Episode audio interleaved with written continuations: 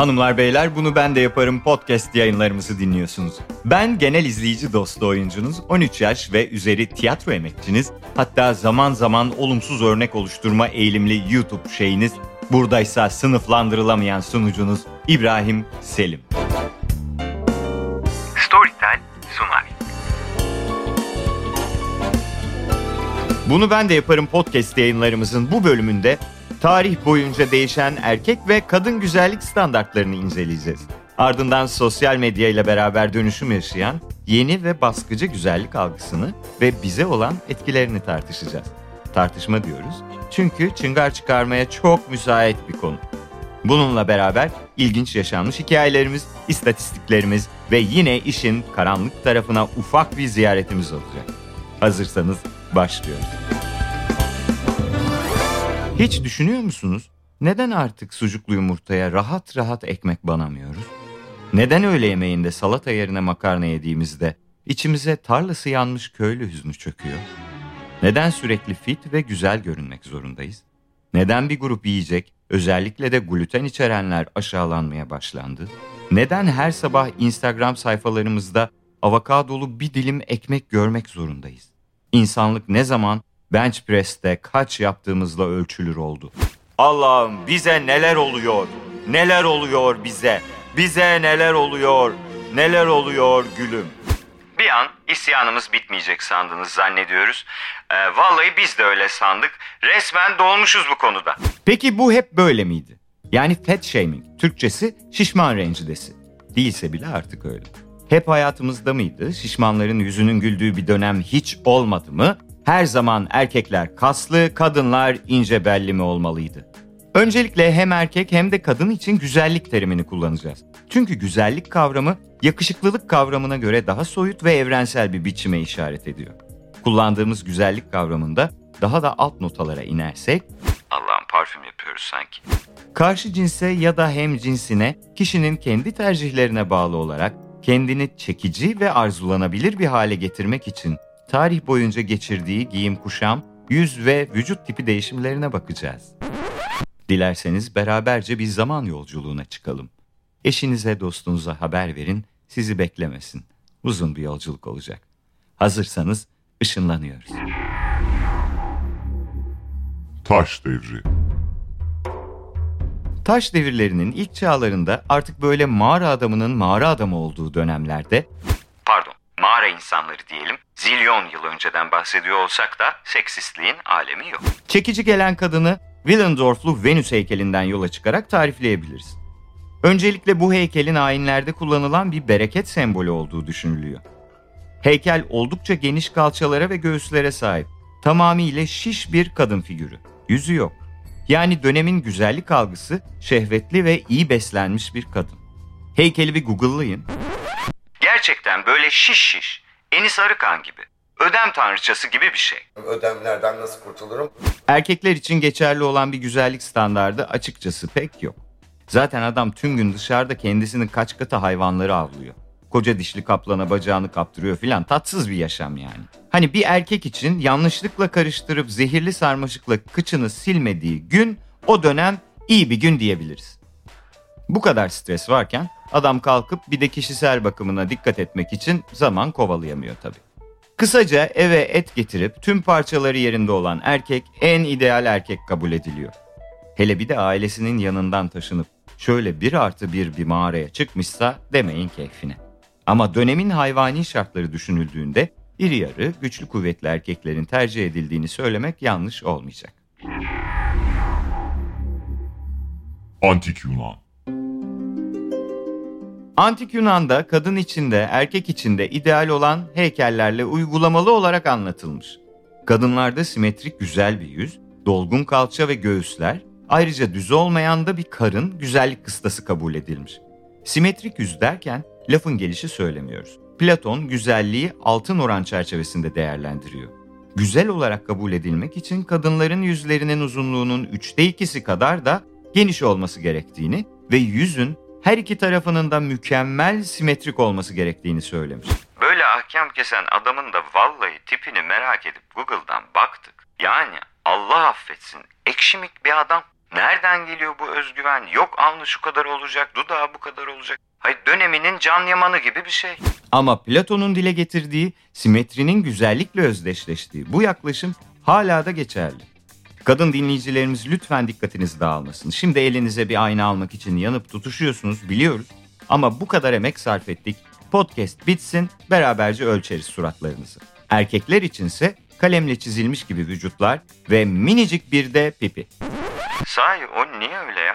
diye sorduğunuzu duyar gibiyiz. Sevgili dinleyenler bunun sebebi eski Yunan'da tüm büyük penisli tasvirlerin aptallığı, tembelliği ve şehveti yani istenmeyen özellikleri temsil etmesinden kaynaklanmaktaymış. Dönemin ideal Yunan erkeğinde olması istenilen özellikler zeka, entelektüellik ve saygı uyandıran otoriteymiş. Bu ise küçük penisle sembolize ediliyormuş. Günümüzde güç gösterisi kabul edilen büyük penis mitiyle ne kadar ters değil mi? Neyse bu kadar penis penis dediğimiz yeter. Zaten ben kişisel tarihimde birim zamanda en çok penis deme rekorumu da kırmış oldum. Bu podcast sayesinde. Editörümüze ayrıca teşekkür ediyorum. Heykellerin vücutlarına dönelim. Yani iyi ki penis demeyi bıraktık sanki çok daha üstüruplu bir yere döndük ya. Neyse heykellerin vücutlarına dönüyoruz. Bu vücutlar elbette ki birer idea. Uzmanlar bu ideanın bir fantezi olduğunu söylüyorlar. Her gün spor salonuna da gitseniz Apollon heykelinin V şekilli karın kaslarına sahip olmanız doğal yollarla neredeyse imkansız. Dönem düşünülürse de bu fiziğe ulaşmak çok zor. Her gün bir istila tehlikesi. İstila yoksa yok Hera sana kafayı takar. Zeus seni dağa kaldırır. Öyle bir fizik yapacak zaman yok zaten. Orta Çağ. Efendim Orta Çağ için gerçekten tüm insanlık tarihinin en erotik olmayan çağı diyebiliriz. Dinin inanılmaz bir baskısı ve etkisi var. O yüzden en çekici kadın itaatkar, sağlıklı ve doğurgan olan kadın. Erkeklere gelirsek dinin etkisiyle o bal dök yala Yunan heykellerinin ideal fizik ölçüleri zaten tarihe karışmış. İyi oldu çıtayı çok yükseltiyordu adiler. Dönemde neyin ideal olduğunu gösteren sadece çizimler var. O çizimler de zaten saçma sapan hikayeler anlatıyor. Ama bu çizimlerde kahraman olarak resmedilen erkeklerde uzun boy ve sağlıklı suratlar öne çıkıyor. İlginç bir şekilde uzun boy sağlıkla özdeşleştiriliyor. Malum insanlar vebadan kırılıyor, yiyecek ekmek bulamıyor. En iyi erkek yaşayan erkek yani. Neyse çarşafa delik açarak sevişilen bu sevimsiz çağı arkamızda bırakıp Rönesans dönemine atlıyoruz. Rönesans. Rönesans döneminde erkeklerde tanrısal formlar dikkat çekiyor. Bunun en büyük sebebi de Da Vinci'nin Vitruvio adamı eskiziymiş. Biraz daha detay vermek gerekirse bu eskiziyle altın oran kurallarına uygun ideal erkek vücudunun nasıl görünmesi gerektiğini matematiksel olarak anlatmış. Bildiğiniz üzere insan anatomisini anlayabilmek için fazlaca kadavra çalışması yapan Leonardo için bu çalışma bir nevi nirvana olmuş. Yani Rönesans döneminde bir anlamda antik Yunan güzellik standartları geri gelmiş. Kadınlarda ise güzellik algısı yine dönemin ressamlarınca şekillenmiş. Orta çağın baskıcı havasından bunalan ressamlar doğurganlık ve duygusallık karışımını sembolize eden çıplak göğüsler çizmeye başlamış. Rafael gibi sanatçıların idealize olmuş kadınlarında genellikle kıvrımlı, soluk fakat hafifçe kızarmış yanakları olan ve yumuşak, yuvarlak yüzler varmış. Rönesans dönemiyle birlikte kadınlara karşı doğurganlık nesnesi yaklaşımından şehvet ve güzellik nesnesine doğru bir geçiş yaşanmaya başlamış. Elizabeth çağında ise bambaşka bir game changer devreye girmiş. Kraliçe Elizabeth, bakir görüntüsünü korumak ve daha sonra çiçek hastalığının yaralarını gizlemek için yüzünü kalın bir beyaz kurşun bazlı pudra ve dudaklarıyla yanaklarına kırmızılık verecek bir boya ile boyamaya başlamış. Böylece de makyaj çağını başlatmış olmuş. Makyajın tarihi ta antik Mısır'a kadar dayanıyor tabii ama Elizabeth başka bir sosyal sınıf algısı oluşumuna ön ayak olmuş. Beyaz cilt statü göstergesi haline gelmiş. Yani yüzündeki boya ne kadar beyaz olursa sınıfında o kadar yüksek olur düşüncesi dönemin güzellik algısını oluşturmuş. Yoksul insanlar dışarıda çalışmak zorunda kaldıkları için ten renklerinde de bir koyulaşma yaşanıyormuş. Fakat zenginler soluk tenlerini gururla sergileyerek zengin iç mekan yaşamı sürdüklerini vurguluyorlarmış. Bu Rönesans. Gerçekten ilginç bir dönemmiş sevgili dinleyenler. Büyük alınlar kadınlarda çok revaçta olduğundan kadınlar alın saç çizgilerini arka tarafa çekmek için saçlarının önünü alıyorlarmış. Hatta kafalarına taktıkları taç ve şapkaların gerisine gidecek kadar alıyorlarmış. Bildiğiniz HD 37 ekran alınla dolaşıyorlarmış sevgili dinleyenler. Zamanında bu saç yolma hevesiyle kafalarının derilerini koparanlar bile olmuş. Gözlerine sürdükleri kömür, sülfür gibi garip şeyler yüzünden kör olanlar da varmış. Beyaz ten moda dedik ya, daha da beyaz olmak için kulaklarından sülüklerle kanlarını emdiriyorlarmış. Bu nasıl bir beyazlama takıntısı gerçekten biz pek anlamadık. Ama varılan son noktayı duyunca daha da şaşıracaksınız. Kadınlar beyazlamak için oksit, hidroksit, karbonat ve civanın bulunduğu bir karışım sürüyorlarmış yüzlerine. Ancak bu zamanla felce ve ölümlere sebebiyet vermeye başlamış. İtalya'da Signora Tofana isimli bir kadın kendi geliştirdiği özel bir pudrayla beyaz cildi bir adım daha öteye taşımış. Kadınlar istedikleri ceset görünümüne bunun sayesinde kavuşabiliyorlarmış. Ancak ufak bir sorun varmış. Kocaları da ceset görünümüne kavuşuyor. Hatta kendileri bizzat ceset oluyormuş. Tofana pudrasının içine arsenik koyuyormuş sevgili dinleyenler. Bunu süren kadınları da kocaları öpünce hop diğer tarafa. Böyle böyle 600 koca öldükten sonra Tofana tutuklanmış ve idam edilmiş. 17. ve 18. yüzyıl 17. ve 18. yüzyıla geldiğimizde soluk ten hala moda. Hatta damarların görüneceği kadar soluk olmak seksi sayılmaya başlamış. Bazı hanımlar damarları belli olsun diye mavi boyayla üzerlerinden bile geçermiş. Kısaca bronz ten eşittir köylülük demekmiş sevgili dinleyenler. Kadınlar için ideal vücut ölçüsü ise tombul olmakmış. Bu aynı zamanda erkekler için de geçerli bir kriter. Karnını doyuracak, doyurmayı geçin şişmanlayacak kadar parası var anlamına geliyormuş. Yani bu kadar düz mantıkla yine insanoğlu 21. yüzyıla iyi gelmiş. Kadınlarda ideal yüz hafif ovalmiş ve suratta da bir ben ekstra olabilirmiş. Hatta bu benler 18. yüzyılda Facebook ilişki statüsü gibi kullanılıyormuş. Şöyle, yarın ben gece randevusu için bir davetmiş. Üst dudağın üzerine çizilen ben, hanımefendinin bekar ve evliliğe hazır, sağ yanaktaki bense evli olduğunu gösteriyormuş. Kadınların küçük bir ağzı olmalıymış, dişler de ne kadar beyaz o kadar iyiymiş. Aynı bugün gibi. Ama bugünün hijyen koşulları o zamanlarda olmadığından maalesef bir gülümsemeyle can alan hanımlar varmış. Saç anlamında hem kadınlarda hem erkeklerde uzun ve bukleli saçlar tercih ediliyormuş. Erkeklerde ise fazla kas tercih edilmiyormuş. Kaslar en fazla dans ya da at binmekten olursa kabul edilebilirmiş. Çünkü kas dışarıda ağır şartlar altında çalışan köylü sınıfını simgeliyormuş. Yani inanılır gibi değil sevgili dinleyenler. Bugünün tam tersi güzellik ölçülerine sahip bir grup hamur gibi insan sarayda oturmuş bugünün ideal vücut tipine sahip insanları aşağılıyormuş ya. Yine bu yüzyıllarda dikkat çeken başka bir erkek akımı da makaroniler. Antik Yunan'da yüceltilen çıplaklık artık vahşilerle özdeşleştiğinden modernliğin karşılığı kıyafetler olmuş. Dönemin en aykırı giyim ve erkek güzellik anlayışını makaroni olarak adlandırılan genç İngiliz erkekler şekillendirmiş. Makaroniler Avrupa'ya seyahat edip İtalyan mutfağı ve Avrupa giyim tarzıyla büyülenen gençlermiş. Tarihçi Gary Walton'a göre bu gençler sırf İtalya'ya gittikleri belli olsun diye gittikleri her yerde makarna siparişi veriyorlarmış. La vita è bella. Bu yüzden onlara makaroni denmiş. Yani görgüsüzlük de aşk gibi zaman ve mekan tanımıyor sevgili dinleyiciler. Bu gençler gitgide daha fazla aksesuarla kat kat giyinmeye başlamış. Yani evet, dönemin hipsterları makaronilermiş.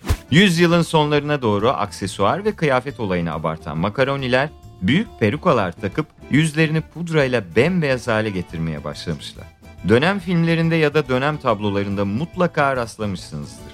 Lakin işi o kadar abartmışlar ki artık insanlar bu kadar feminen göründükleri için onlarla dalga geçmeye başlamış. Hatta dönemin The Oxford magazininden bir bölüm okuyalım. Son zamanlarda bir canlı türü peydah oldu. Ne erkek ne kadın, cinsiyetsiz bir tür. Buna makaroni adı verildi.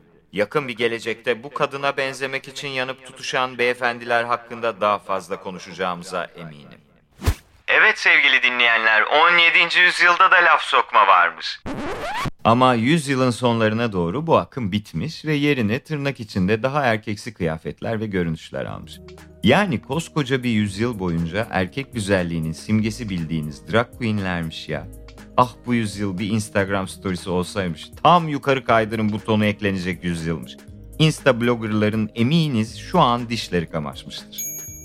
Fransızlar 1789'da Fransız devriminde aristokrasiye karşı isyan ettikten sonra insanlar kendilerini şaşalı görüntülerden uzaklaştırmak istemiş.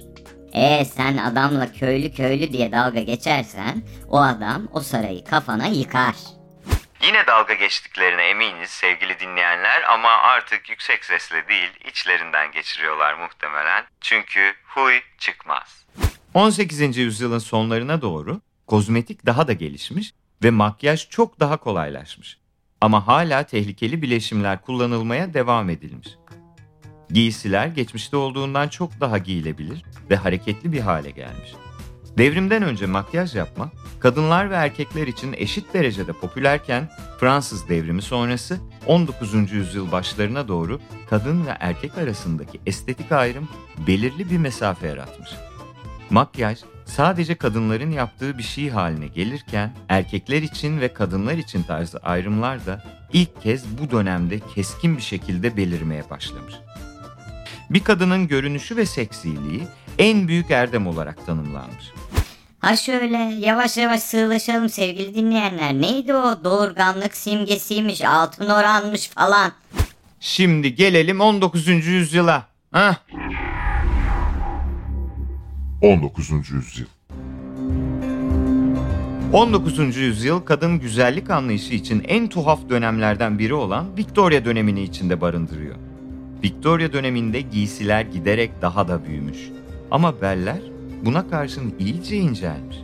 Kadınlar korselerle kendilerini sıktıkça sıkmışlar sevgili dinleyenler. Hatta nefes alamadığı için bayılmak oldukça yaygın bir durummuş. Kaburga kemiklerini bile kıranlar oluyormuş. İncelen üst kısmın aksine etek genişlikleri inanılmaz artmış. O kadar artmış ki kadınlar kapılardan geçmekte zorlanırmış. En sık rastlanan kaza ise kıyafetlerinden dolayı sürekli mumlara sürtünerek kendilerini ateşe vermeleriymiş. Çok geçmeden bakmışlar ortada hatun kalmayacak. Bu modadan vazgeçilmiş ancak kıyafetler yine çok katmanlıymış. Bu yüzden de kadınlar tuvalete kolay çıksınlar diye kadınların pantolonlarında ve iç çamaşırlarında bulunan A o dönemlerde bulunmuyormuş. Artık bu bilgiyi nerede kullanırsınız bilemiyoruz. Biz de öğrendik söyledik işte. Bu dönemde BBC'nin araştırmasına göre evde annelik ve evlilik kadınlar için yeterli bir tatmin olarak görülüyormuş. Eski çağlardaki gibi vücut hatlarının belirli bir kısmı üzerine eğilmek yerine güzellik algısı da toplumsal bir parça ve bir bütün olarak ele alınıyormuş. Sadelik ve gösteriş bir arada kendine yer buluyormuş. Zamanın makyajı da inanılmaz derecede tehlikeliymiş. Kurşun, amonyak ve cıva ortak malzemelermiş. Yani bu ne pis bir makyaj. Vallahi gözümüzün önüne petrole bulanmış yaşam savaşı veren o martı görüntüleri geliyor. Daha da garibi Victoria dönemi kadınları bu zehirlerin etkilerinden tamamen habersiz de değilmiş. Yani bile isteye daha güzel görünmek için kendilerini zehirliyorlarmış. Ama en ilginç zehirlenme olayı arsenikle olmuş. Yani daha geçen yüzyıl 600 adam gömdük. Neden acaba? diye düşünmeden bu sefer de arseniği hap olarak almaya başlamışlar. Bu sefer de arsenik haplarının saçma bir şekilde cildi güzelleştirdiği, gözlerin parlaklığını ortaya çıkardığı gibi saçma bir fikre kapılmışlar. Hatta 1857 yılında çıkan bir dergide arsenik haplarının nasıl kullanılacağına dair de bir makale varmış. Makale kısaca şöyle diyor. Arsenik haplarınızı sadece tek bir doz olarak gece alın. Eğer birden fazla alırsanız vücudunuz bunu tolere edemeyip ölebilirsiniz. Yapma ya. Cidden böyle mi düşünüyorsunuz? Bir de bunu basmışlar. Dergi devam etmiş arsenik haplarınızı almayı aksatırsanız vücudunuz buna alıştığı için bu sefer ters tepki verip kusmalar ve baş dönmeleri yaşayabilirsiniz diye de uyarmış. İnanılır gibi değil gerçekten. Beyaz dişler tabii ki yine moda. Ancak dünyanın bu yakasında beyaz dişler modayken dünyanın öbür tarafında Japonya'da ilginç bir trend başlıyor. Siyah dişler. Evet biliyorsunuz uzak doğulularda da beyaz ten çok önemli bir statü göstergesi. Onlar da bembeyaz pudralar sürerek dolaştıkları için o zamanın diş bakım teknolojileriyle dişlerini beyaz tutmak imkansız. O yüzden sarı dişler yerine saç renklerine uyumlu bir renk olan siyah renge boyamayı tercih etmişler. Yüzyılın dönüm noktası. 1890'lar Gibson kızını getirdi. Gibson kızı Charles Gibson'ın çağın güzel bir kadınını tanımlayan örneğiymiş. Aslında tamamen bir çizim olan bu kız büyük bir ses getirmiş. Yüzyılın başından Birinci Dünya Savaşı'nın başlangıcına kadar dünyanın her yerindeki kadınlar Gibson kızı çizimine benzemeye çalışmışlar. Gibson kızı daha önceki yıllarda olduğu kadar olmasa da solgunmuş. 19. yüzyılın getirdiği sıkı korselerden giyermiş yani vücudu ideal bir kum saatiymiş. Elbiseler abartılı hatlara sahip olmaması için kesilmiş.